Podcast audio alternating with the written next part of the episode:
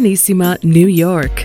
Your exotic skin, hair, and beauty source, and your one stop shop for all your natural and organic skin and hair care, featuring authentic organic Moroccan oil and prickly pear seed oil, and much more. Bringing you only the best, straight from the source, and proudly produced in the USA. So, what are you waiting for? Shop today at www.arganissima.com. Arganissima, New York. Your beauty is our duty.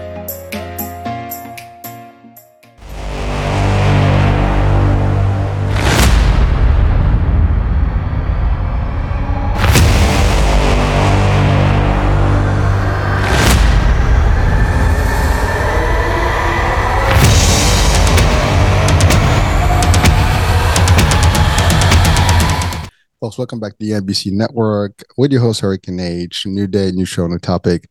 A very interesting topic, a topic that that pro- will guide us towards some sort of inspiration and also will teach us a lot um, about things that happen in our lives. And sometimes we don't see these things happen, and sometimes it may not happen to us, they may happen to others, but you never know who around us could be inflicted with such story that we're going to talk about today. So I got with me uh, David Alston, he is the host of the Underground Subway podcast, but he has a phenomenal story to talk about, to share. And it's probably going to touch a lot of you guys. And uh, you will probably not relate to it, maybe, but it will open your eyes to big things in life. Life is, is, is full of surprises. And what we're going to hear today is going to be like, what? And so that's it. So without any further ado, I'll bring David on. David, come on in. How are you, man? How are you? Thank you so much for having me. I'm excited to be here, excited to um, be able to share just a little bit of what I've gone through with your viewers. And uh, I'm sure hopefully someone will be inspired to take everything that life throws at you and just keep going forward. Well, listen, I I'm eager to hear. I, have read about the stuff, and uh, it is it is amazing. You know what you had to discover in your life, and and how it all started, and where you are today, and and what you're doing uh, today is definitely changing lives. And so so let's talk about the story itself. And again, I mean, we're talking about just David Alston, but that's not your true name that you discovered later on. so, so, so let's talk about what happened. Well, I've, I've always known, uh, ever since I was, I mean, my entire life, I've always known from my mother that I was adopted. I was adopted at age seven months. And uh, so I've always known that, that I was adopted. And she would always tell me that you know, you were adopted. You're not really my son, but I love you. It was just my mom and I in the house together growing up. And uh, I've always known that. And she's always told me, you know, you got brothers and sisters out there, but I can't find them. I can't locate them. We've always been trying to find my family. And so, um, you know, all of this happened. I was adopted at seven months. So you're talking the mid 60s, early 70s. During that time growing up, life was totally different than it is now.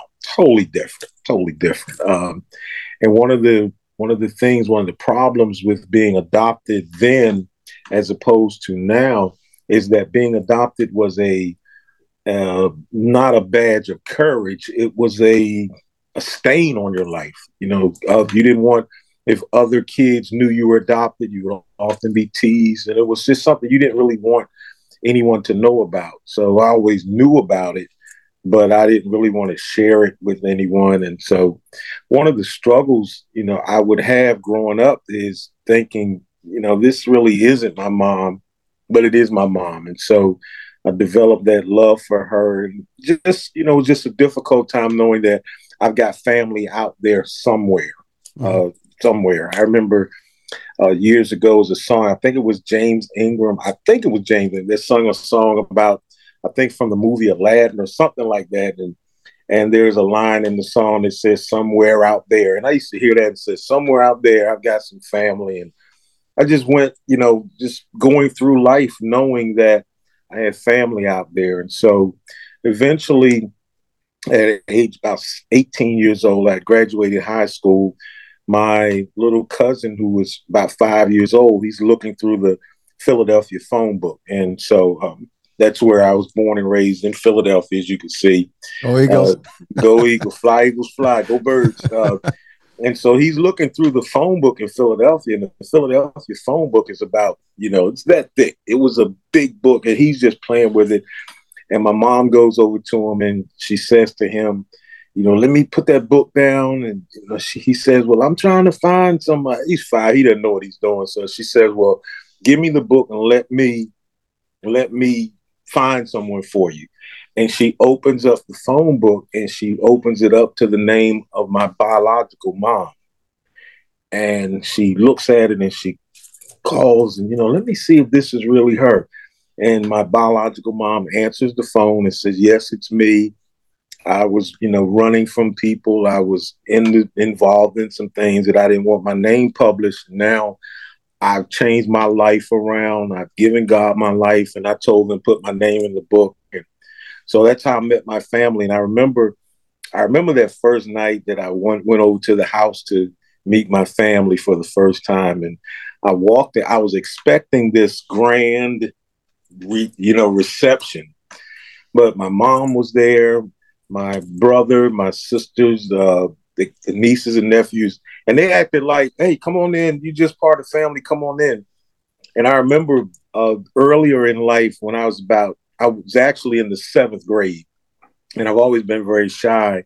And I remember walking. I was in junior high school, and I walked into the hallway with my friends one day, and I saw this girl, and I said, "Man, she is cute. She's beautiful."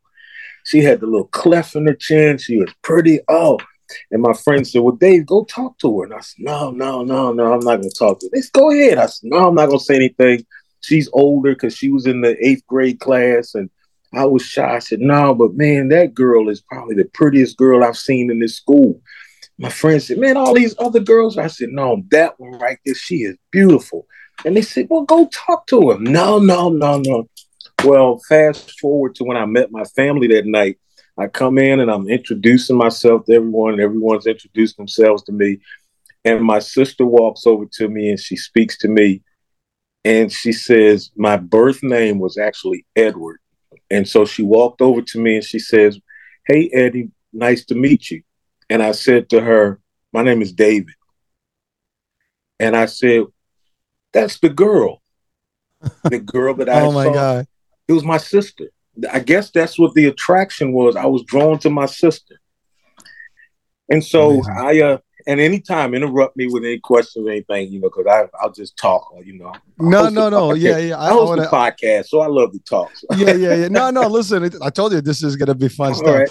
You know, so y- this is all you, right? But but there's a few things that I want to just highlight. First of all, Sure. that is that is amazing. I mean, the idea that you were able to find your family and uh, Mhm. you know your biological mom and uh, you know your your sister, your brothers, and and you know it's amazing the story that you saw this girl, you kind of was attracted, but but it, it was not that kind of attraction, and then only to find out a yearly, a couple of years later, that's your Right. actual sister, Right. and you know thank God for that because Yeah. it would have been a really bad Right. bad bad discovery later on. But thank God for you know. But I guess everything works, you know, in in mysterious ways because that's exactly what it is. The the chemistry, the energy was not the opposite, you know, gender. It was Right. like really Right. blood, and that and that's and that's in itself it's something to to think about really because Mhm. you know family is drawn to each other. You know, it's you Oh, feel yeah, that we see someone, it's like it's I don't know how far they are in your family when they're blood, they're blood, right?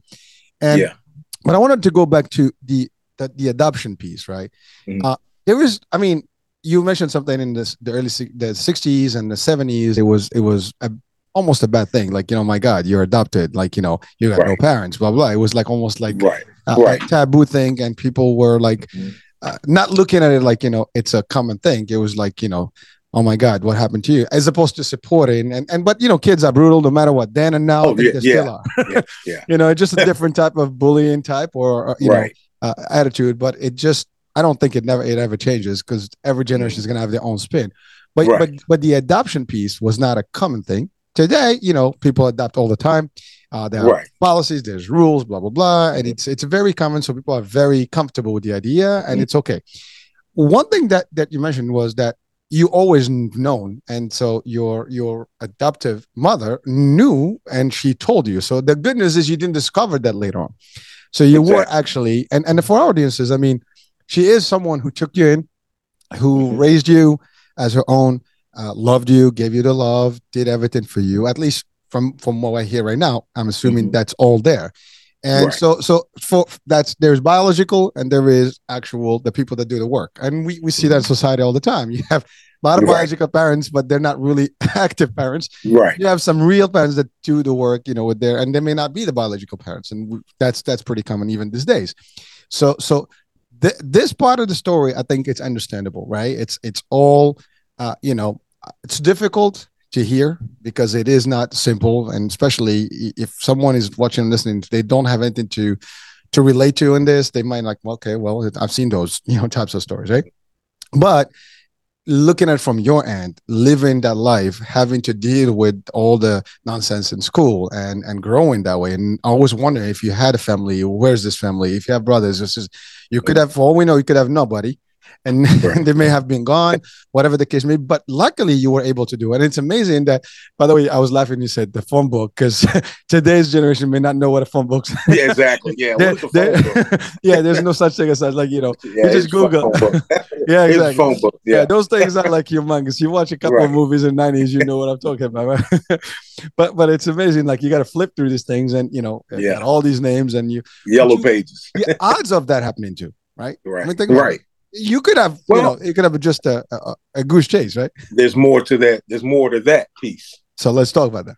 All right well, and and one of the things i've always struggled with uh, is the question because you mentioned that about the biological part. Are we are we who we are? And and i'll get more into this down the road but are we who we are based on the two factors of life? The two factors that contribute to who we are there's the the nature part of who we are and then there's the nurture part. Yeah. and are we who we are based on nature? Just who we are who we our family our dna or is it because of the nurture what is instilled or taught into us?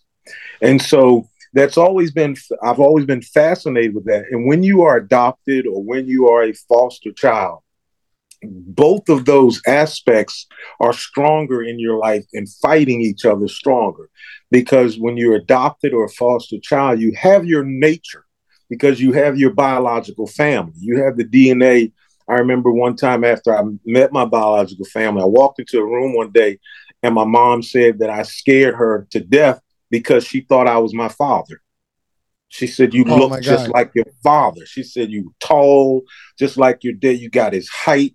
You look just like him. And I happened to, at the time, I had on a white hat. And she said, Your dad loved wearing white hats. Well, that's nature. But that nurture part of you is how you enter a room, the things that you're taught. So fast forward to, you know, I met my family. I sat, I stood there that night and I talked to my brother and talked to my sister. I went to my other brother's job. I found out that my family makeup was what I call the Brady Bunch there were there's six of us, six children, three boys. Just like if you're old enough, you know, we talk about the phone yeah. book. Most people probably know who the who the Brady Bunch. You talking about Tom Brady? Not Tom Brady. I'm talking about Marsha, Marsha, Marsha. yeah. You know? Well, there were three boys and three girls in the Brady Bunch, and they were all uh, I guess you can call them stair step, where I know was, they were just a year apart or so yeah. apart, and it was boy, girl, boy, girl. Well, my family was the exact same way.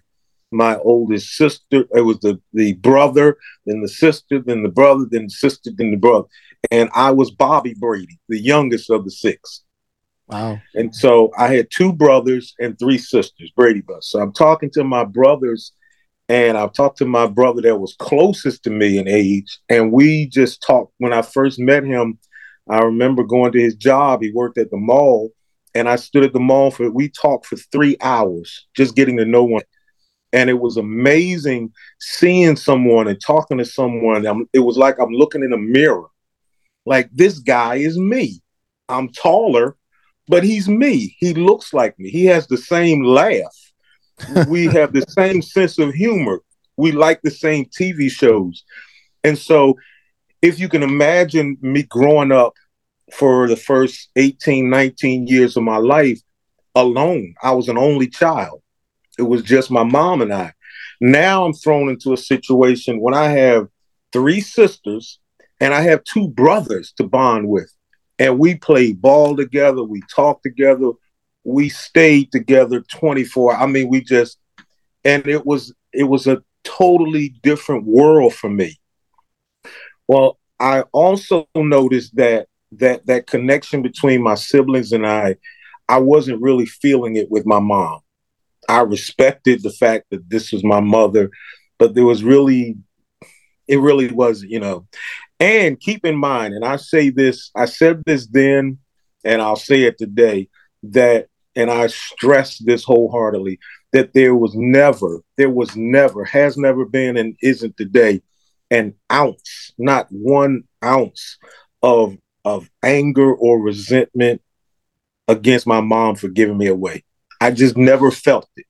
I ne- because I always felt as though number one, you you didn't have to give me away. You could have just killed me, threw me in a dumpster, or you could have done anything, left me somewhere.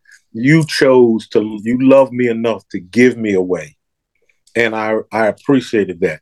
The other part of it was that I was so uh, I was so focused on my life at that point of the nurture, what I learned being with this woman, how to love people, how to care, how to how to articulate, how to just be who I was. I didn't have a male role model growing up, and so I would have to turn. I would turn on the television to find a male role model. Who do I pattern myself after? Who do I pattern my uh, intelligence level? Who do I try to speak to try to get a point? And the only person that I saw on a regular basis that I could relate to was a basketball player by the name of Julius Erving, Dr. J. And so I remember going to the 76er game, and, and after the game, I didn't have money to get inside of the arena. So I would go around the back of the arena and wait until after the game until Dr. J would leave. And I would be there and I would walk with him to the car and get his autograph and shake his hand and I would just observe his mannerisms and how he treated people and that's who I pattern myself after. And so I never had that male role model uh, other than uncles, but I remember being at a funeral one night with my mom and I pulled her to the side and I said, "Listen, we need to talk." I said, "I know that you feel that there's nothing between us." And you think that there's nothing between us because I have resentment against you for giving me away. And she sort of said, you know, I thought maybe you felt, and I told her, I said, no, I want you to understand something. I grew up without, well, her, she felt like that because she could see how I was bonding and all of my attention was on my brothers.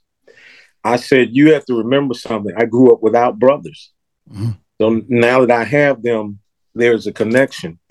Said, but that part of my heart that is designed to go toward a mother is already gone to her.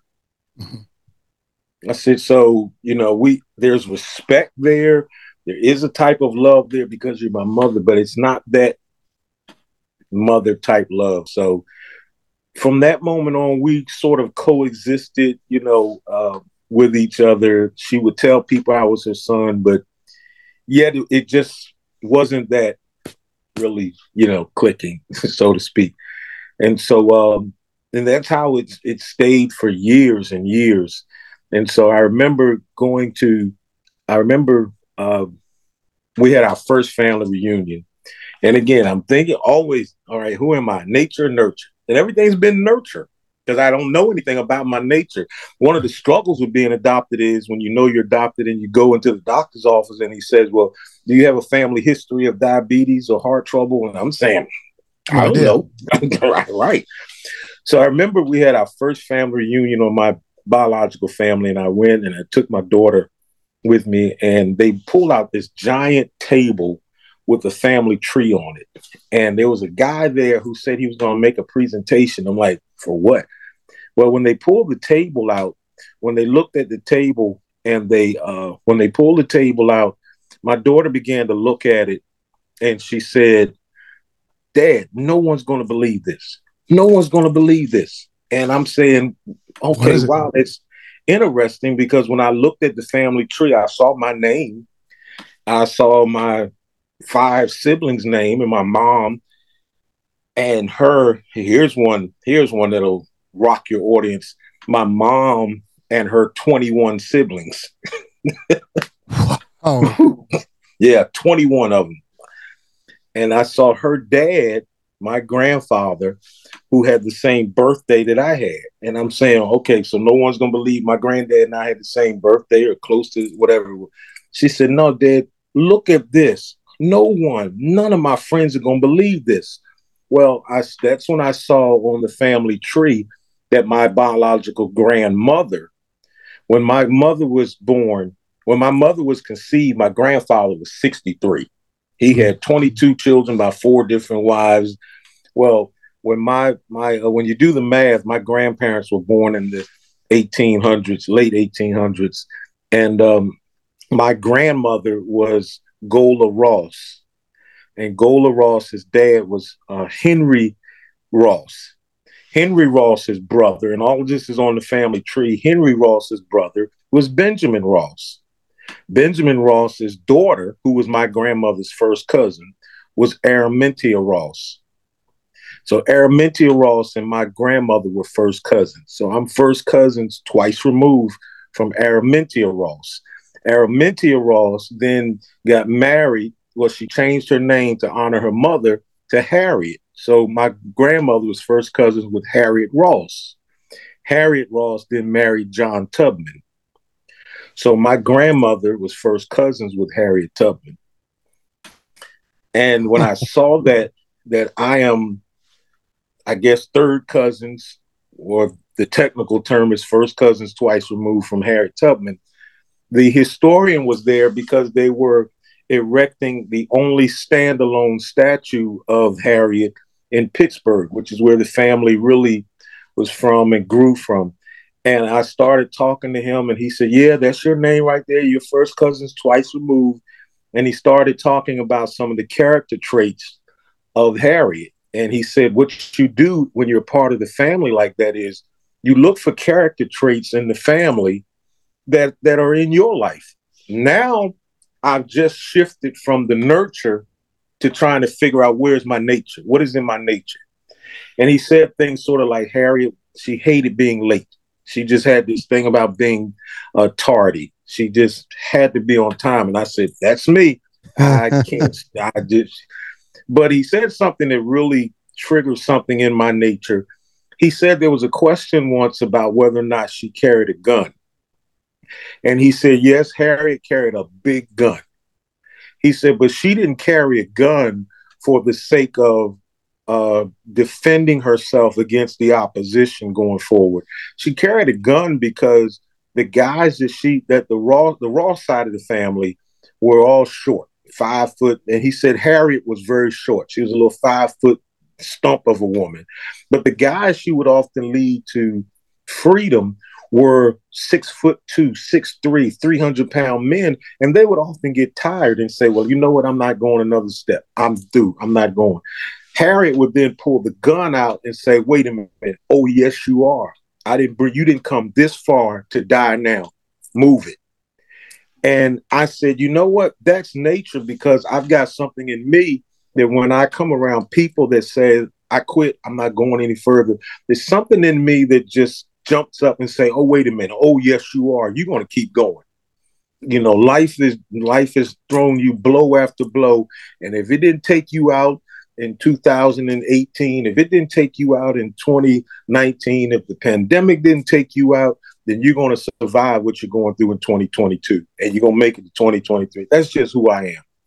And so now I've got this inspiration that now I, I, I have some some sense of direction in my life because I'm related to Harriet Tubman.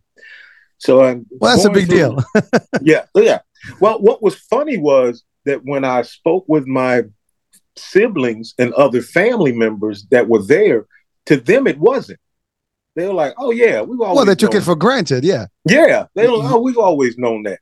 And for me, it was, "Oh man, this is life changing." So you know, what may be non important to you is critical to someone else. Yeah.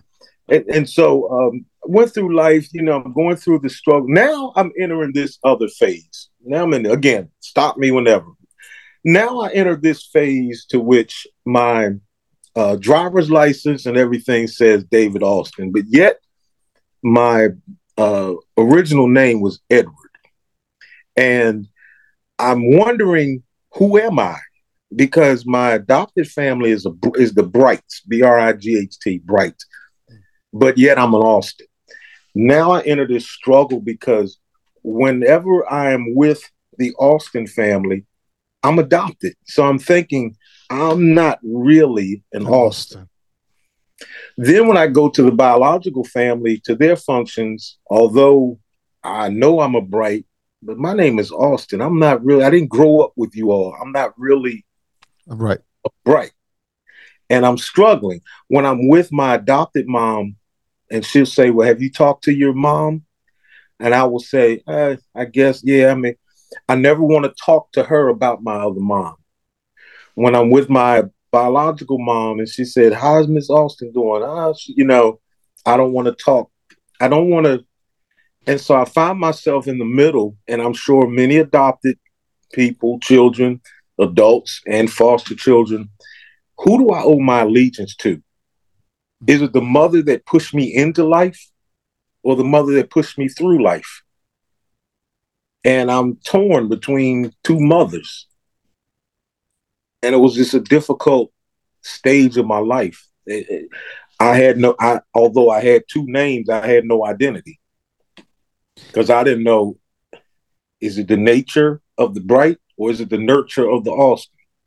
So, so let me just, you know, just get in here because you know it is a, a, very powerful question and, and and especially for folks that may have you know experienced a similar you know mm-hmm. upbringing right because it you know the first and, and there are cases all over mm-hmm. about all over the world this is this is mm-hmm. a, a, you know a reality for a lot of folks and right. even and we don't know the circumstances of our lives today right. is one thing we don't we don't know what happens to our lives in the future and maybe we have a situation where we we can even have upsprings and and you know mm-hmm. have this similar situation and no one can can determine that you know i got this life is mm-hmm. full of mm-hmm. surprises and, and things happen in the case you mentioned nurture versus nature and i love that because in essence you have both right i mean you were you were taught by your uh, nurturing you know mom and and and her side right and that's what you knew for the first 19 years of your life then you discovered your background and your DNA and your traits, and you even find yourself going back to some historical stuff, right? And and you find yourself into that position. But but it is a difficult task to actually kind of like to your point allegiance to this here or to the other, right? And yeah, uh, it's a t- it's a tough let me, place. Let me uh, interject this, and then you can finish that point to show you how strong the nature was pulling on me as opposed to the nurture. Because to this point in life, everything I'm doing is nurture everything about me. But then I've always had this thing where I can eat peanut butter. Now, give me some peanut butter and a cracker. I can eat peanut butter. I can eat jelly. Jelly on a, a croissant is my favorite. You know, I I never could fathom how a human being could eat peanut butter and jelly. How can you eat peanut butter and jelly sandwich? That is the most I don't, I don't, I can't do that. I think it's just disgusting. Until one day I'm at my biological mom's house and she was talking about working in the school system with kids. Ironically, same job that I was doing for 20 years. And she said that the kids came into the school and one of the kids came in with a peanut butter and jelly sandwich. And I said, Yuck, how can anybody eat peanut butter and jelly? That's nature.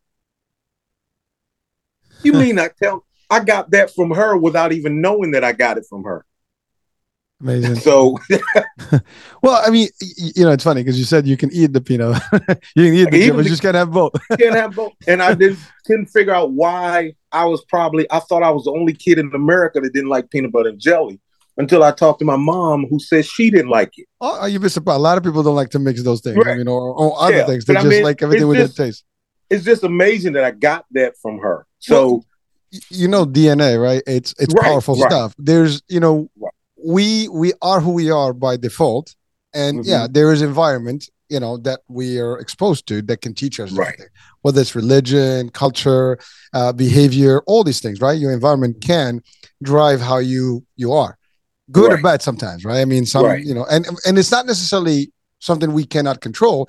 Sometimes you're just exposed to things enough Right. that it drives you a certain way, and then you Right. can make the change. It's always up to us to make that change, but Right. sometimes it's more difficult because you're not aligned to. So in this case, you have your personal DNA that is that is coming up, and Mhm. and now that you have more connection with your background and your Mm-hmm. family, now you're really fi- you're seeing that you're like, oh, I do that. I'm like that. This is me. Now you can see that. You know, on the flip side, you have the things that were taught to you by your adoptive mother, and you know the things that you know you grew up with, and the things that you've grown to like and not like and dislike, and things to do, how to eat, and so on. There's so many things that we pick up from our background and families, right? Right. But that was the family, and now you're just kind of like trying to balance the two, and Mhm. and that that is a tough place to be. I mean, it is Yeah. difficult. Not like not, not it's like you have a very problem with identity, and and and, that, and it doesn't add, it doesn't make it easier when you have literally two names. You know which one I, you know, you have the Right. name that everybody knows. I mean, in essence, you are all of those. You are both. You know, eh, at least that's how I see it. You are Edward. You are David. you know, you're Alston and you're Bright. Although it's the name that was given to you, right? It's really the character that you are who makes you. Those names Right. are are something. It's attributes, right? You know, they're given to us, and we all have names we don't pick. You know, normally somebody Right. picks them for us as our parents, right? You can change your name, but the idea is that's your identity. It's not just one; it's Right. both. And and sometimes you find yourself. A lot of people get into that pickle, like, well, who am I? Well, Mhm. you are all of this stuff because that's Right. making your character. I mean, I I have a show with with a, a psychiatrist, world renowned psychiatrist, and this thing about identity is powerful because people sometimes get lost about it, but it's really who you are. You determine that based on whatever discovery you have. In this case, you found who you were in terms of Mhm. heritage. You are still who you were in terms of you know nurture, and now it's really just one plus one. You just both, at least Right. you know. You know. Right. So so now when you get to that point, how do you manage that? That's the question, because that's the hard part. I think. Well, it's sort of like it's a it's a conflict because the question is, what do you do when your when your nurture comes against your nature? When you discover this is my nature, but my, I've been taught by nurture that this shouldn't be my nature, but it is who I am. Uh, you talk about the names. What's ironic is when she adopted me, she gave me the name David, but as a middle name, guess what name she gave me? Edward. Edward. So now I have both names, but yet they're two different. They're two different names in every aspect, and I hate it. I absolutely hated the name Edward. Wow. If you remember, when I first met them, the first thing I said to them was, "My name's not Edward. My name's And David." I didn't want to be associated with that because of the stigma that Edward meant that I was adopted. And so I went through again, I'm going through life and I'm I'm connected with both, you know, both families. I'm trying to separate the two. Imagine uh, getting to this modern day where we are now with social media, and I have to post on social media about a cousin uh, on my adopted family side happy birthday, cuz, you know, what's going on, cuz. And yet to have my biological family looking, who is that? Is that your cousin? Oh, well, wait a minute, that's a cousin on this side of trying to separate. So it's a struggle. And the reason why I wanted to bring all everything out, because I think sometimes we overlook some of the struggles that children have being adopted and or being foster parents, that they are really pulled, like I said earlier, between two mothers, between two worlds, two different worlds the Bright family and the Alston family were two totally different types of people, and you know, it's, but yet they were alike as far as uh, values. They were alike. Go ahead. You were going to ask. No, no, I, I, you know, I'm listening to you, and when I think about it, right, I, I, I cannot literally put myself in those shoes, but I just understand that the fact is, it is. I would go crazy as well. I mean, I, I would not know what to do because that is a very difficult place to be. Because am I here? Am I there? That's why I said, you know, you are both. In essence, you are because you discovered that you are. But now it's a matter of making your own you know mixture you know almost taking the both sides and making your own version that is that is applicable to you that actually makes sense for you and that could be where you can be neither or literally you just become right and that's where i found myself because i was always i always felt like when i grew up in philadelphia i always felt like i didn't fit i didn't belong um i remember i remember i don't know whether to say this or not because uh if anyone sees it my friends see this they'll totally I don't. Well, I've already started. I might as well say it. I um I was sitting at work one day, and one of my coworkers walked up behind me, and she said, "Mr. Alston, you you're not black." And I said, "Well, as far as I can tell, I, you know." and she said she was actually studying a taking a cultural course, and she learned in the cultural class that African American men their hair pattern is circular and mine wasn't circular. And she said, So you're not 100% black because your hair pattern isn't circular. It's sort of, and I said, Okay. So I called my biological mom and said, Look, who am I? And that's when she began to tell me, Well, you know the history of your uh, your grandmother on my side. She said, on your dad's side, your dad's father was a Lumbee Indian. And, and on, she said, on my father's side, his grandmother was white. She said, "So you have white, Indian, black." I said, "Oh." I said, especially now this is the part where I didn't I don't think I should tell it, but I'm out here on a limb now. I told her, I said, Well, the white part explains why I don't like fried chicken, I don't like watermelon, and I listen to Barry Manilow. And so she said, you know, she said, whatever you do, don't tell. well, again, now we're talking about the, the nature, right? you can't do anything well, about your heritage. It is what it is. Right. I mean, and that, that, part, yeah. the actual that that that that's strange because uh, you talk about that that's the nature part because of who my relatives were, but it was actually the nurture part because my first job I worked in a men's clothing store in Philadelphia uh, called George Jacobs, and they were for big and tall men, and a lot of the professional athletes shop there and because it was such a high end store, not too many people came in to shop there. So we'd stand around and I worked with four old Jewish guys. And so what we would do, they would have the radio on all day with no customers, and we'd just stand around listening to Sinatra and Manilow all day. That's why I picked that up from. So that was nature nurture from an entirely different source. So I fell in love. well, but, but again, but that's good. That's that's true for everybody, right? We all, right. You know, right. you know, you you're accustomed to. Again, I, I, can tell you. I mean, I, I I was born in in in Morocco in Africa, and and I okay. came 30 years ago. But but you adapt to the culture. You adapt to your you know everything right. to your surroundings. You become different. No matter what, it's it becomes part of you, and so you you you accept some of it. Doesn't change who you are doesn't change your background. Right. I mean, like I'm still like my kids may be different because they're born right. and raised here, but for me, I'm still attached to two continents and two cultures and two religions mm-hmm. and you name it. I'm all I'm all between, right?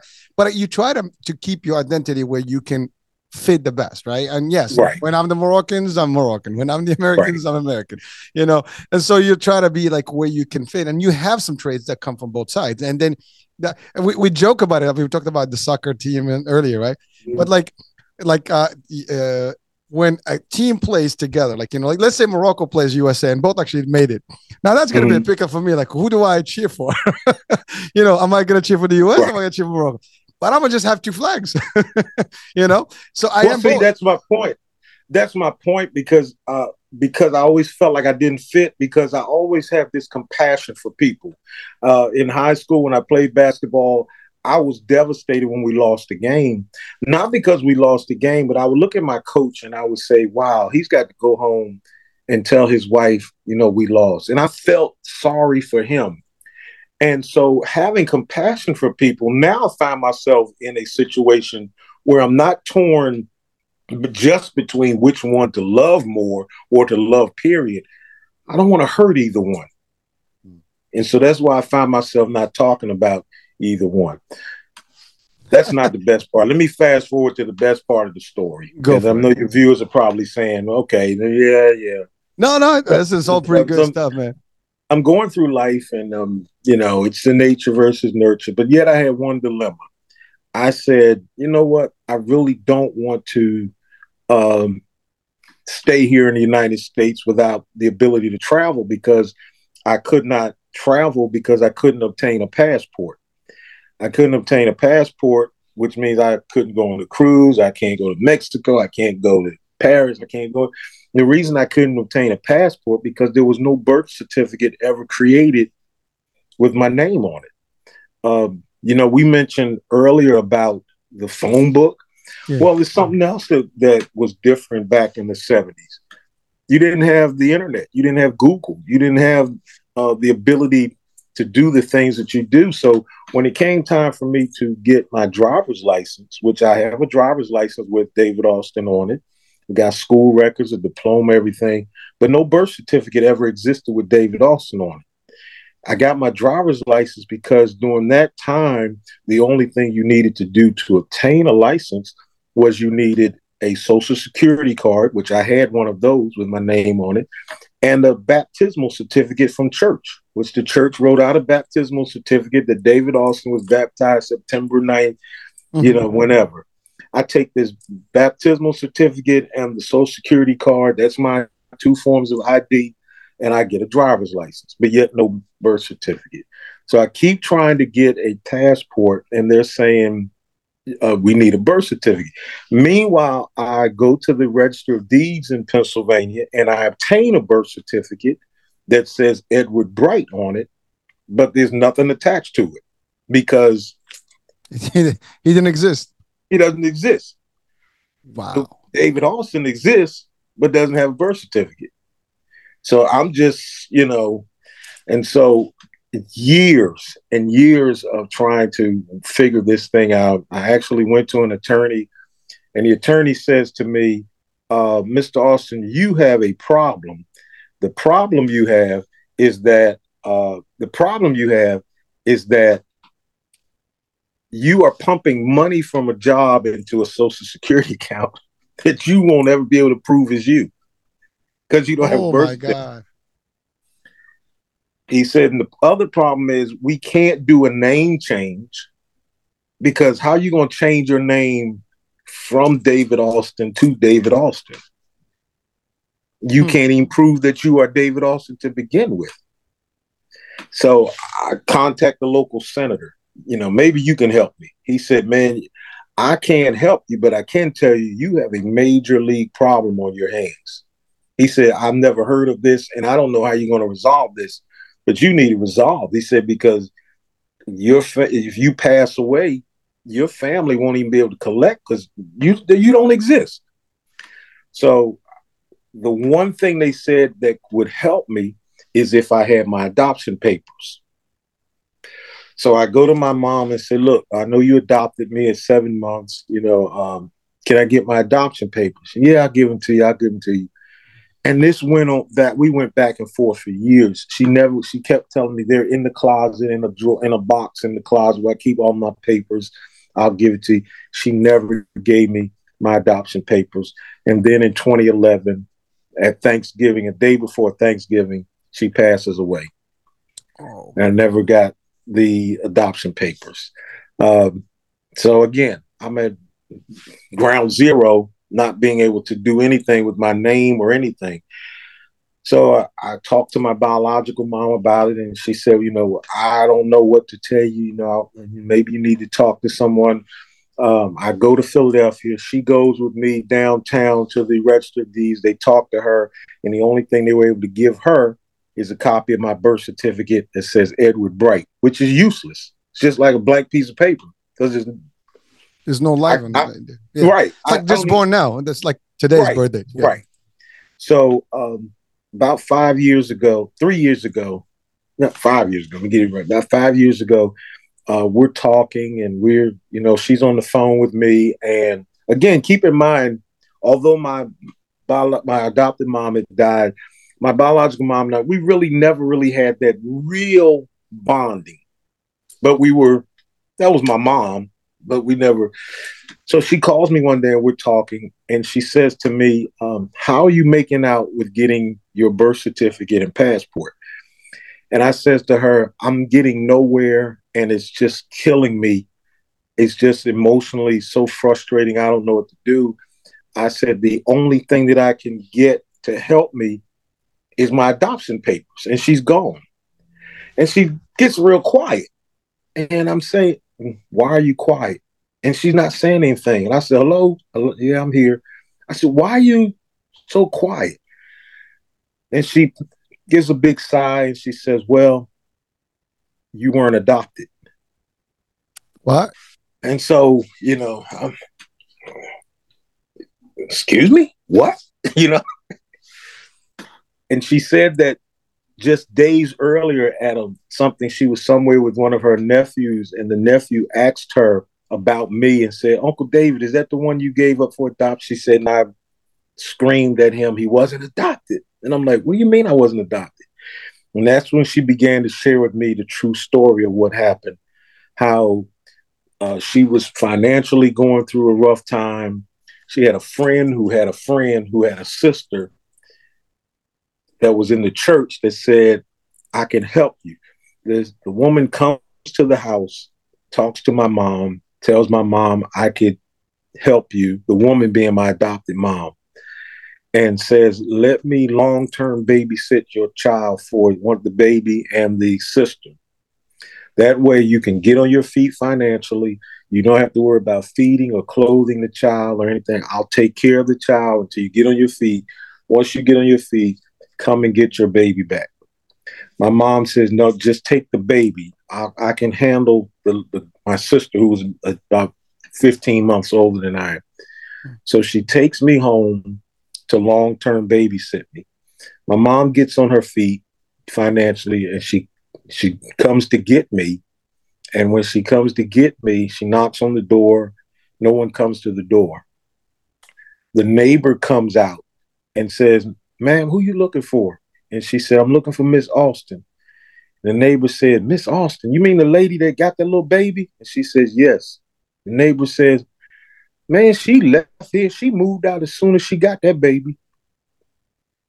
So I said, Wait a minute. Do you know what you're telling me that happened to me? That's kidnapping. abduction. She said that abduction. Yeah. She said she went to the police and the police told her, uh, Miss Bright, uh, technically, your child was abducted. Legally, there's nothing we can do about it. The reason we can't do anything legally about it is because she did not come into your house, talk to you, and when you went to the bathroom, take your child and run off with your child. You gave, you gave her it. the child. So we can't do anything about it.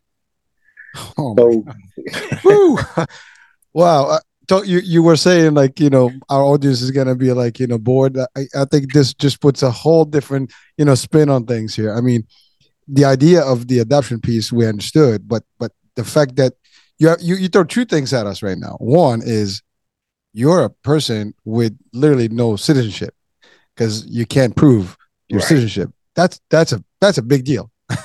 you got you know it's it's a, it's almost like you know you live and it is difficult right. because you need to claim a land right you need to claim right. some sort of ownership you know where you belong you know you you are american as as they come but you can't you have no documentation to, right. to submit now i mean you could literally take become you edward right but then you have no linkage to that it's like you're born now you right. were not you know so that's one problem now not only that you are throwing the idea that not only you were adopted, but you were literally stolen. I mean, adopted, abducted from from your original mom, right. and your I guess adopted mom ran away with you mm-hmm. and took you away.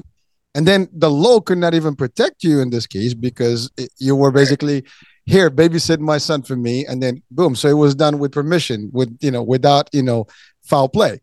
The intention maybe was there. We don't know. I mean, she's gone, so no one knows that story. But the fact is, that in itself, I mean, for our audiences, if you're out there listening, watching, I mean, this is something that's huge because abduction is a big topic. I mean, we hear yeah. all the stuff now. Now there, it, it, never stopped. I mean, we've I've heard since I was a kid, my parents were like, "Be careful," you know, people yeah. take kids and stuff like that. Uh, you know, it's always been out there. It's still out there, and but but the the ripple effect that happens over time is this. I mean, you are grown, you are here, you are helping people, you're in society, but then you're struggling just with the basic elements of you, which is your identity. You, you have a social security, you know, for one name, that you don't have a, a, you know a birth certificate. You can get a new social security, but this this is going to be like almost starting a new life today, a new leaf. Right. I mean, your your birthday literally is going to be whenever that get you get that new. so that's right. kind of an interesting birth certificate, right? But but but now now now let's talk about that, right? Uh, you know, in a minute. I I wanted just to pause. I mean, like, so when you found out about this abduction, I mean, you probably just flipped. I mean, I, I would literally go crazy. Well, uh, she's telling me, and I've got, of course, I've got tears coming because what is happening on the phone is for the first time while she's telling me this, and she's telling me that she immediately at that point she started drinking and getting in, you know, just she, to try to drown because she's thinking I'll never see my baby again. And her sister came and got her one Sunday and said, You're going with me to church because I'm tired of you going into a hole like this. While they were at church, and this was this went on for years, for years. So by this time, when the sister finally came to pull her out of this hole, I'm about five years old. And they go to church, and the pastor stops and says, You know what? I have an idea. And he divided up the church into twos, groups of twos. And he said, By now, he has to be in school. So they went to every school in Philadelphia, elementary school, to find me. They came to my school where I was. I was in the classroom. They came to my school and asked the secretary if I if you had a student that's enrolled there. Secretary said no, because they had asked for Edward Bright. Right. She enrolled me, and later on, I saw the enrollment papers. It had on there that my name was Edward Bright, but going by David Alston. Oh my so God. When they so the school could have solved the problem. It really wasn't that obvious to the secretary because on the school roll, it didn't have right. Edward Bright. It had David Alston, But the enrollment papers had Edward Bright, but going by David Alston. So in the system, they didn't put Edward Bright, they put David Alston. So when they came and asked for Edward Bright, there was no Edward everybody was David Alston. And while she's telling me this, the most amazing thing is happening. Our hearts that I told you we didn't really, mm-hmm. all of a sudden, it was just like magical. Because I'm thinking for the first time, what the pain you had to go through losing your child. And so at that moment, there was a bond between her and I. And so we kept talking, we kept talking. She told me that even the story, if you remember early when I said that my nephew, my cousin was looking through the phone book yeah. and how she called her, she said that she never she called me, but that wasn't the first time she had called me. She said she always knew where I was. She would just would not let me connect with me. I found out that my brothers played in the same playground that I was in. we were oh. that I just didn't know them. So she said that that wasn't true about. She said I never told her on the phone that night that I was running from people, and I told them, which I didn't hear the conversation. I just heard her end of it, asking, "Was it her?" She said I never told her that. So it was just, you know, so um, I'm going to get to the end because we're running out of time because I could talk all night. Let me get to the end. no, end. this is powerful, man. The real, the real uh, kicker for me that Christmas of 2020, uh, my biological mom really took sick. She she passed away of uh, the day before Christmas, two days before Christmas of 2020, and I went went to the hospital. Thank you. I went to the hospital uh, to see her in in Philly or Jersey and we I go in the hospital room and my mom never she had a high pain tolerance. She never complained about pain at all. I mean needles in the eye, all that she just never complained. And we're sitting there and she telling me, she said, I've never felt this much pain in my life. I just don't I said, don't don't talk like that. And for the first time in my life, my mom says to me that she loves me. And I'm in the room like, you know, oh wow, this is, you know, what's happening here. And so I get up, and before I left the hospital room, and I saw my mom for the last time, I got to the door, I turned around and I told her because I'm I live in North Carolina, so I'm getting ready to drive from Philly to Carolina, and I said to her, uh, "Now I want you to remember, if you can remember what, if you can remember the first night that I saw them, what I said to my sister is is critical. Um, when my sister came over and said, "Hey Eddie," and I, hold up. So I'm looking at my mom and I t- tell her, I said, "Well, you know, I got to head on back." I said, "I love you too," and um, hopefully I get to come back up here and see you real soon. If they take you, you know, you get out of here and go somewhere, I'll come see you, whatever. And she said, okay. She said, I love you, David. Drive carefully. And I turned at the door and I walked back over to her. And these were the last words that I ever said to my mother, my biological mother. I looked her in the eyes and I said to her, My name is Edward. Wow. And the the type of peace that you know and so she passed away on christmas and uh, i was determined to keep fighting for my identity to do what i needed to do for her because she really wanted me to settle things and it really didn't matter what name she just wanted me to settle it so i called philadelphia registered deeds and i and um, to just talk to someone about my situation. And the, the, automatic system said, "Look, you got a three hour and twenty minute wait." No, no, I'm not waiting three hours. And about a month later, I'm riding along, and it's like I can just feel this sense to call back up there. And I called up there, and it said, "You got a three minute wait." I said, "I can do that." And I'll never forget, I spoke to a, an, uh, an older lady on the phone about my situation, and she says to me, you know what? I'm going to do something that if they found out, I might lose my job. She said, but years ago, uh, she said, I can't, I can't um, do a name change for you. She said, but years ago, people spelled people's names incorrectly on their birth certificate. They would spell Jackie, J A C Y, and we'd have to mm-hmm. correct it. She said, Mr. Alston, I am in the system right now and I'm changing your birth certificate from Edward Bright to David Alston to say that they spelled your name wrong. And you will have a new birth certificate in three days. In three days, I looked in the mail and I had a brand new birth certificate with David Edward Alston on it. I immediately got my passport and a couple months ago went on my first cruise. And I remember, you know, it was almost like I was fighting the tears back standing there on the on the uh, the deck of the of the cruise ship while I held the glass up in the air and said, "You know what, Mom, this one's for you." And you know, and I tell people, no matter what you go through, you just have to keep fighting. You know, I, am from Philly, and there's an old saying, "You're from Philly, we fight." I remember telling my daughter one time, I said, "You know, we hear lines in a movie." But sometimes movie lines are powerful. And one of the most powerful movie lines I've ever heard comes from a movie about Philadelphia, a Philadelphia named Rocky Balboa. And Rocky said, Life will knock you down and keep you on your knees if you let it. But it's not about how hard you can hit, it's about how hard you can get hit and keep coming back. And for me, ever since I was seven months old and found out I was adopted, life kept hitting at me and hitting at me. And just when I thought it was over, when I thought, you know, I can't take any more pain, I can't can't do it anymore. When my mom told me that, and I, I immediately called some of my family members to say, wait a minute, this can't be true. And to hear family members saying, oh, I believe it's true because she told us she found you on the doorstep of the church.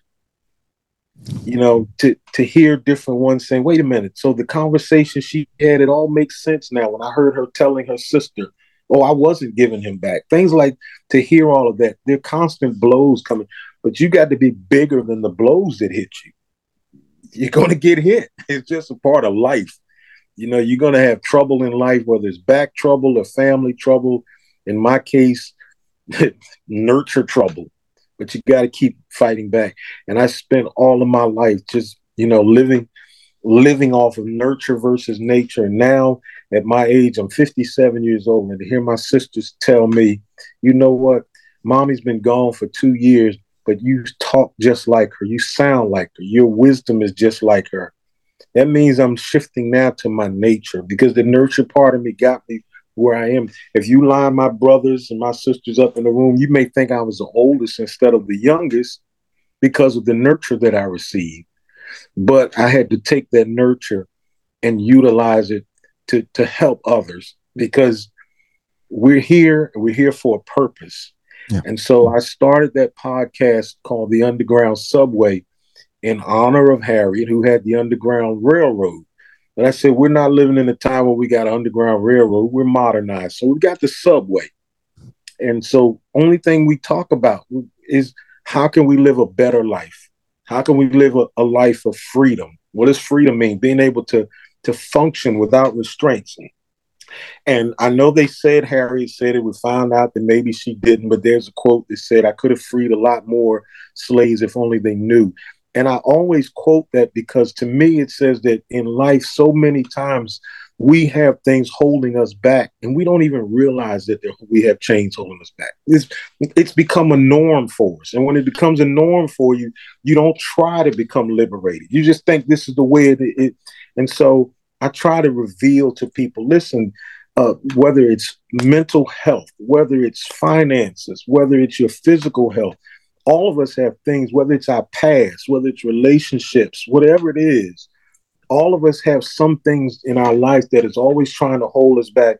We need to reveal what it is. And it is up to you. It's up to you to break the chains, not me. I can't do it because I, I, I say this sometimes on my cell phone. Going back, we used to have, um, before we had the GPS system on the phone, we had the little Garmin box. And before that, we did MapQuest. You remember MapQuest? Uh, you got to print them out. got to print it out. But what what it shows you is it shows you where you are, and you have to determine. You have to put into the system where you want to go. The GPS is not going to tell you where to. It may recommend some places for you to go based on your past history, but you have to tell life, this is where I want to go. This is what I want to do. The GPS podcasts such as this, shows such as this, will show you this is how you do it. This is the direction. It will tell you this is how long it's going to take to get there. You're going to encounter certain things along the way. One of the things I love about a GPS, it will tell you you have two options. You can go the fast way or the longer way. However, the faster way will take you to tolls. And through tolls, you're going to have to pay to get there quicker. If you don't want to pay the price, you're going to it's going to take you a longer time to get there. But after all of that, after it tells you how long it's going to take you to get there, after it shows you the road, some difficult detours and everything, you have to hit that go button. And when you hit the go button, it will tell you now starting route to your destination. And so I went through something that maybe maybe it was nothing to someone else, but for me, I've encountered a lot of tears, a lot of heart pain, a lot of confusion in my life. But at the as the young people say, at the end of the day, I hit back. I took the blows, and I'm better for it. And I told my mother before she died, I said, all that happened to me. I said, first of all, I only have one question. Why did you wait so late to tell me? And she said, because I didn't want you to have bad feelings toward her.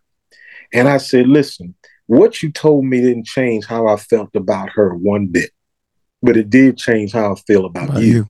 Yeah. I said, that's what matters. I said, because there's a part of my nature and a part of my nurture that taught me to love everybody, to love without any conditions. And it's a part of my nature and a part of my nurture that taught me how to fight through every adversity. And someone may be watching, you know, you got to fight. You can't give up. You can't, I'm, you can't, not now. Not now. You have come through too much, too much adversity, too much pain to stop now. Keep going. You got a destiny. You got to do it. You got to keep going, not just for you, but for the next generation. You got to be that one that someone looks at at the at the tree, the family tree, and see your name, and they ought to say, "Wait a minute, I'm related to her. I'm related to him. He's a survivor."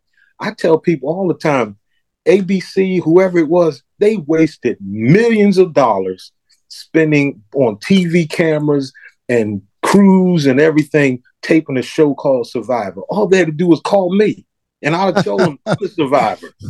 And all they got to do is call you. You're the survivor, and you can do it. And and, and uh, you know, I, I, know I talk a lot, but I, I really, I'm really passionate about survival through everything that we go through and we have a purpose and we don't have long. I mean you know life is short man. You know i've, I've been going through a time recently when it seems like all of my childhood friends are just dropping just dropping just dropping.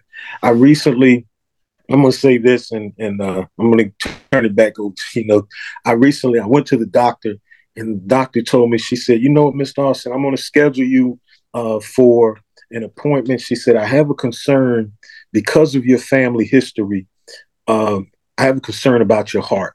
My dad was so popular, they did a write up on him in the New York Times because my dad had seven, seven heart incidents, minor attacks. The seventh attack was a major attack that took him out. And they couldn't understand how a man could have so many heart incidents like that and survive. The seventh one took him out at age 37. My brother died at age 50 from a massive heart attack. My sister had two transplants and passed away and died at 42 years old. The doctor said to me a few months ago, she said, I'm concerned because of your family history. We need to uh, run do the scope. We need to go into your heart and see can we find something before it's too late. And so we scheduled that, ironically, the day after I got back from the cruise. So I get into the doctor's office and I'm sitting there with him. And he comes into the room. He takes my EK, EK, EKG. He looks at my paperwork and he says, Mr. Alston, I got one major question for you going forward. I said, Yes, sir. He said, Why are you wasting my time? I said, What do you mean? He said, Your dad had seven. What did your dad basically do after each one? I said he would leave the hospital and go home and get drunk. He said, and that's what did it. He said, Do you drink? No. He said, We can check that off. He said, What happened to your brother? I said, Well, he wasn't very active at all. He didn't exercise and he, you know, he did a little drugs here and there. He said, Boom, we can mark that off. He said, What happened with your sister? I said, Well, my sister had a baby, and after the baby, he said that's called post uh, post something dealing with maternal having the baby, how the having the baby kicked her heart out of rhythm, which ruined her heart. He said, We don't have to worry about you having a baby. He said, None of those apply to you. He said, Looking at your EKG, he said, What do you do? I said, Well, I, I do spin class where I'm on that exercise bike. He said, Well, why would I even give you a stress test? He said, Every time you're on that bike, you're having a stress test. I said, Yeah. He said, So why are you wasting my time? Go home and enjoy your life. And I, you know, wow, how many of us are worrying? I'm sorry, I said one more thing. This is it right here. Before my mom died, my adopted mom died, she told me, she said, Baby, you said something to me at eight years old that changed my life. I said, What what could I have said at eight? She said, You came in the room one day and you said to me, Mommy, why do we worry about things we can't control? She said, That just blew me away that at eight you said that. And that's been my motto. Many of us worry about things we can't control. Why? Just control the things that you can control. Don't worry about what you can control, fix it. And what you can't control, let it just work towards your favor. Let it just work in your behalf because everything eventually comes together to work in your behalf. Who knew when I was adopted that I, I would be a podcast? You know, I'm a, a podcaster. Who knew that I'd be, you know, right now working uh, for the University of North Carolina in their uh, Department Division of Oncology, dealing with with cancer patients. Who knew that I would do that at seven months old when when I was abducted? And I've gone from abduction to pure happiness right now. And so I would tell anybody I take no excuses for what you go through. You can cry, you can bleed, you can lay there for a few minutes, but you're going to have to get up and get back in the fight. We don't throw in towels. We're from Philly. We fight. I actually, I think this message is for everyone in this planet. Uh, it, it, I I couldn't even interject because it was just so powerful. I mean, uh, the the whole thing shifted and uh you know I, I i do recall when you mentioned something about you know you didn't have any uh, resentment for your biological mother first. You know when i heard the latter part of the story now I realize that she had all this pain herself in you know with her. And and you know just just as a mother not to be able to tell you because she's protecting you and and your vision of your you know adoptive mother that is that is and then luckily you didn't have a negative feel for her. You didn't attach just to her but you did that. That was like a, a moment for me it just kind of like threw me off because just hearing that story at the end where you really found out what it was and that she that's true love actually that she had but she couldn't do anything about it. And mm. uh and you know i am i'm so happy that you found all that stuff at the end and you were able to clear the air and be who you were and finally found your identity. And even better when i heard that you were able to get your paperwork and your cruise and you did all the stuff. And and then then the message that you've you brought today to the world literally philly new york uh, anywhere in the world you know that message is is message of hope inspiration and uh, you know just success in life living life. It will throw in left and right at you. You'll get storms you get all kind of stuff. But your story i mean if a lot of people they get challenged with little things and they go crazy and they just lose it right? Or they think that the world is ending. What you had to go through is not a picnic. It's years of struggle and it, mm-hmm. it's it's tough. And people are going through things every day. Oh yeah. you know, you know different levels different things. Everybody's got their own problems right? And but but really the message is that no matter what phases you're mm-hmm. in life you can prevail. You will prevail as long as you don't give up and you're continuously focused on the final. You have the ability to write the chapter. I love the analogy you said about the GPS. and you, yeah, you you want a toll road, that's fine, but it's gonna cost you. You want a longer road, it's gonna cost you. One way or the other, you're paying something. That's right. One is time and, and effort. The other one is more money, and which that's right. That's right. one way that's gonna cost you, but you determine which route you take, shortcut, long term, long, long road, whatever but you will get to the destination and you will determine the destination. I think that's powerful. The fact that you you mentioned something about the condition of your brother, your sister, your father, and and then you had the concern and you were you know you had a clean uh, uh, bill of health and, and that's beautiful because of your habits because of your practice what you do your daily lifestyle and and you know that in itself again by the way, you mentioned 57, dude. You look much younger. Thank you. you're, you're looking good. I mean, I you, there's no doubt there. You know, so so that's that, and that's a, that that's a, a, literally a result of how you manage things, right? You don't dwell on things. You are pushing. I know. Before we even got on the show, we talked about why you do the job that you do, the work you do, the podcast is to bring this message to people. And you do this every you know on, on a regular basis. Your podcast is out there for people to encourage people to be better and to be literally just full of energy and full of hope. And and, and that's the thing. You have hope you can change the world. You have hope you can change your destiny. You have hope and believe you can do everything. Hope alone it's one thing but believe and, and really go through it. Uh the the the, the, the line from from Rocky's movie. It's it's a tradition, it's a classic, and yes. exactly right. I actually, I, I think I just shared it a couple of weeks back on on one of those, those posts. you know, it is, you know, it's always a classic. It comes back every now and then, and you see it. It just gives you like that motivation. And again, coming from you from Philly, it's even better, right? But the fact is, these are the things that sometimes we take for granted. But life is never going to be easy.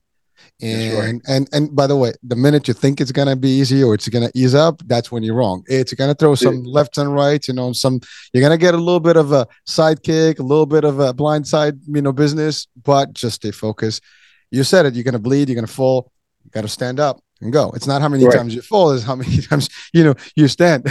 and you just gonna have to be, you know, at the end of the day, standing to the last minute, even with your biological mom, even mm-hmm. before mm-hmm. she departed look how long it took. And yet she left at peace. You had the peace. And that was beautiful. The fact that you were able to to clear that and live after that, uh, you know, knowing that it was a beautiful moment, it was clear, and now it she's really your mom, your love. And and so you were able to get that. That itself is is is a, is a story on its own of success and and and and getting there. But then you you you were able to do things. And that's the other thing. Some people they think that I can never make this. It's gonna mm-hmm. be the, the end is happening. Well, you had, I mean, uh, 15 minutes ago, you were a man with no country. you right, know, I mean, right. clearly, technically, right? You had no no right. citizenship, right? but now you have all that. Like just 15 minutes of a discussion is few years in life of your life. But but the fact of the matter is, someone at that time frame they'd be like, it's over. There's nothing for me. But you never gave up. You kept going. You kept asking, and you did all the stuff. That's the other thing. People want things to happen, but they don't do. You have to do it. That's right. You got to do it. You did That's it. right. You went through the motions, and you never lost hope, and you never gave up, but you kept the action. So you were always you believed, you took the action, you know, and that's really what it takes. And and so this the work you do is is admirable, and I, I think you know keep up the great job, man. I mean, I love what what we've heard today. I think this this story, this show is so powerful for many people and i don't care what race what location what religion what country you know if you're listening to this one because we we we go live across the, the, the nation here and across the globe. No matter what language you speak if you can actually get to this and, and pick up the, the vibe from the show folks i can guarantee you there is something here a lesson learned for life. And you can share this this message across you know again the world and you will help someone get by you will help someone find themselves. You will help someone literally live a better life and happier life. And yes happiness comes with prices sometimes and you want to get through it. Obviously we ask that we have the least possible struggle but that's not always guaranteed. Things are going to be out there and you don't again you don't you don't select your life. You That's are right. given you are given uh, you know literally you're dealt certain things from the upbringing. You did not select to be you know in this posi- position. You No. discovered you were in this position as life went on. Most of us have the same circumstances. You grew up you know we you know immigration this and that. People are born eh, all over the world. They don't choose where they like. Everybody would love to be born somewhere where everything is perfect right? Right. but everybody's born somewhere and you know th- you don't pick that. We don't pick our parents. We don't pick our society. We don't pick our religion. We, don't, we are born into these things and then we discover ourselves eventually and then we make the difference as we go it may be Mhm. easy to some it may be difficult and it doesn't matter. Money not money. I think even with money you have struggles.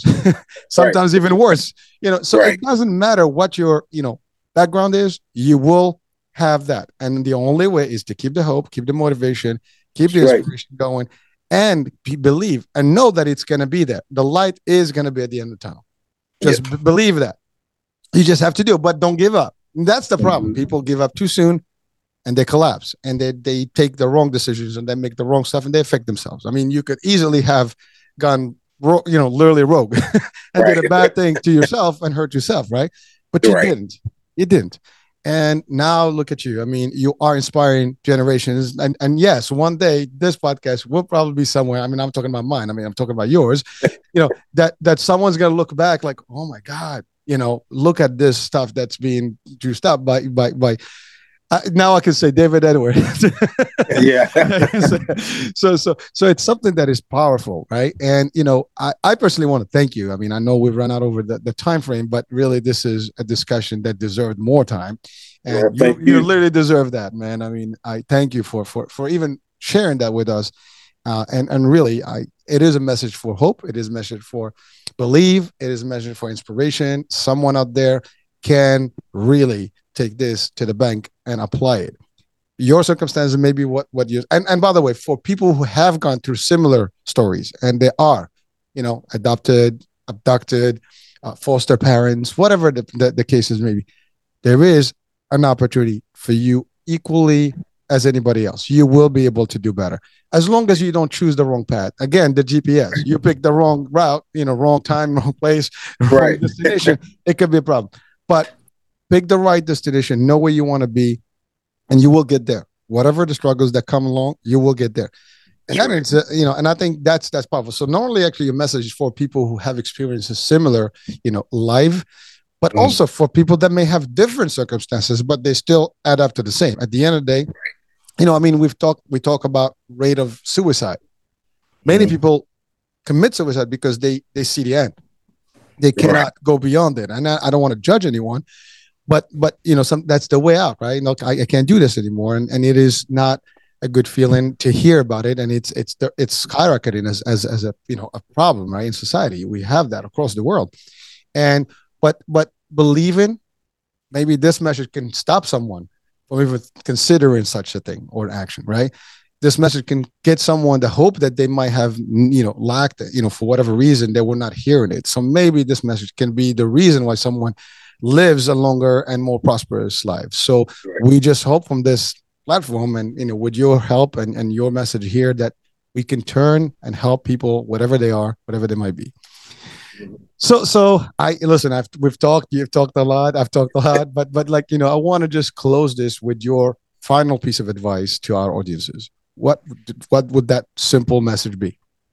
My message would be to just love one another love yourself uh, keep a mirror in front of you to which which you can evaluate yourself when you evaluate yourself if you don't like what you see a mirror is not there just for you to see what's in the mirror it's there to give you an opportunity to change what's in the mirror and if you see yourself as depressed and suicidal, I've been there. I've been there. I've laid in the bed at night with my gun on my pillow, thinking I need to just end this now because I can't take anymore. Called my daughter and said, Dad, she said, Dad, don't even think about that. If you don't want to live for yourself, live for your grandbabies. And it made me realize something that we can't be selfish to the point where I take my own life the impact that it will have on, other people in your life that love you because someone does love you and you have to love yourself love yourself enough that when you get to that point where you feel like you can't make it the biggest word in the english language consists of four letters. H-e-l-p help. Cry for help. Seek help. There's always hope and there's always help.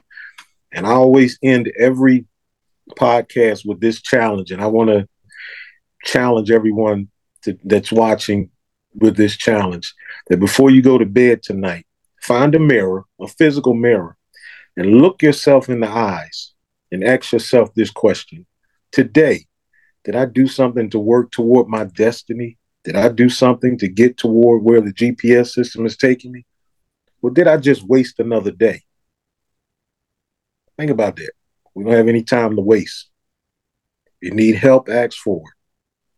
But you got to hit that button and start living. Start living. uh, you know that that is powerful. I, I am gonna do that. I'm gonna ask that question. you know, I think everybody it, it is powerful. Thank you so much. I mean, you know, thank you. Now, now, like I said, I'm gonna call you David Edward.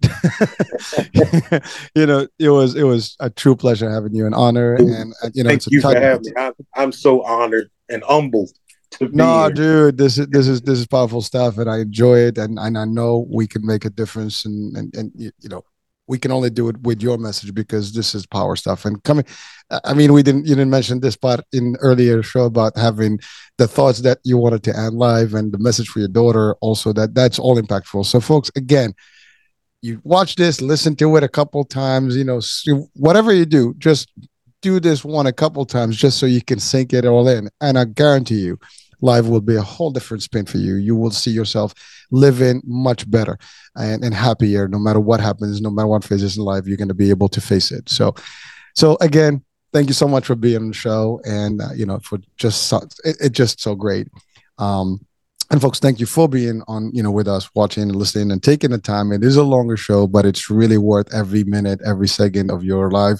And it this it can be the time where you can become a whole different person and a happier person and live a happier life for how long as you live you know and probably maybe even change your destiny to better things so take it for what it's worth and uh, that's about it so we're coming to the end of the show uh, david edward thank you so much and folks, you. happy holidays. yeah, happy holidays. Yes, and and so folks, we will be talking soon. New day, new show, new guest, and new topic. Stay tuned. Bye for now.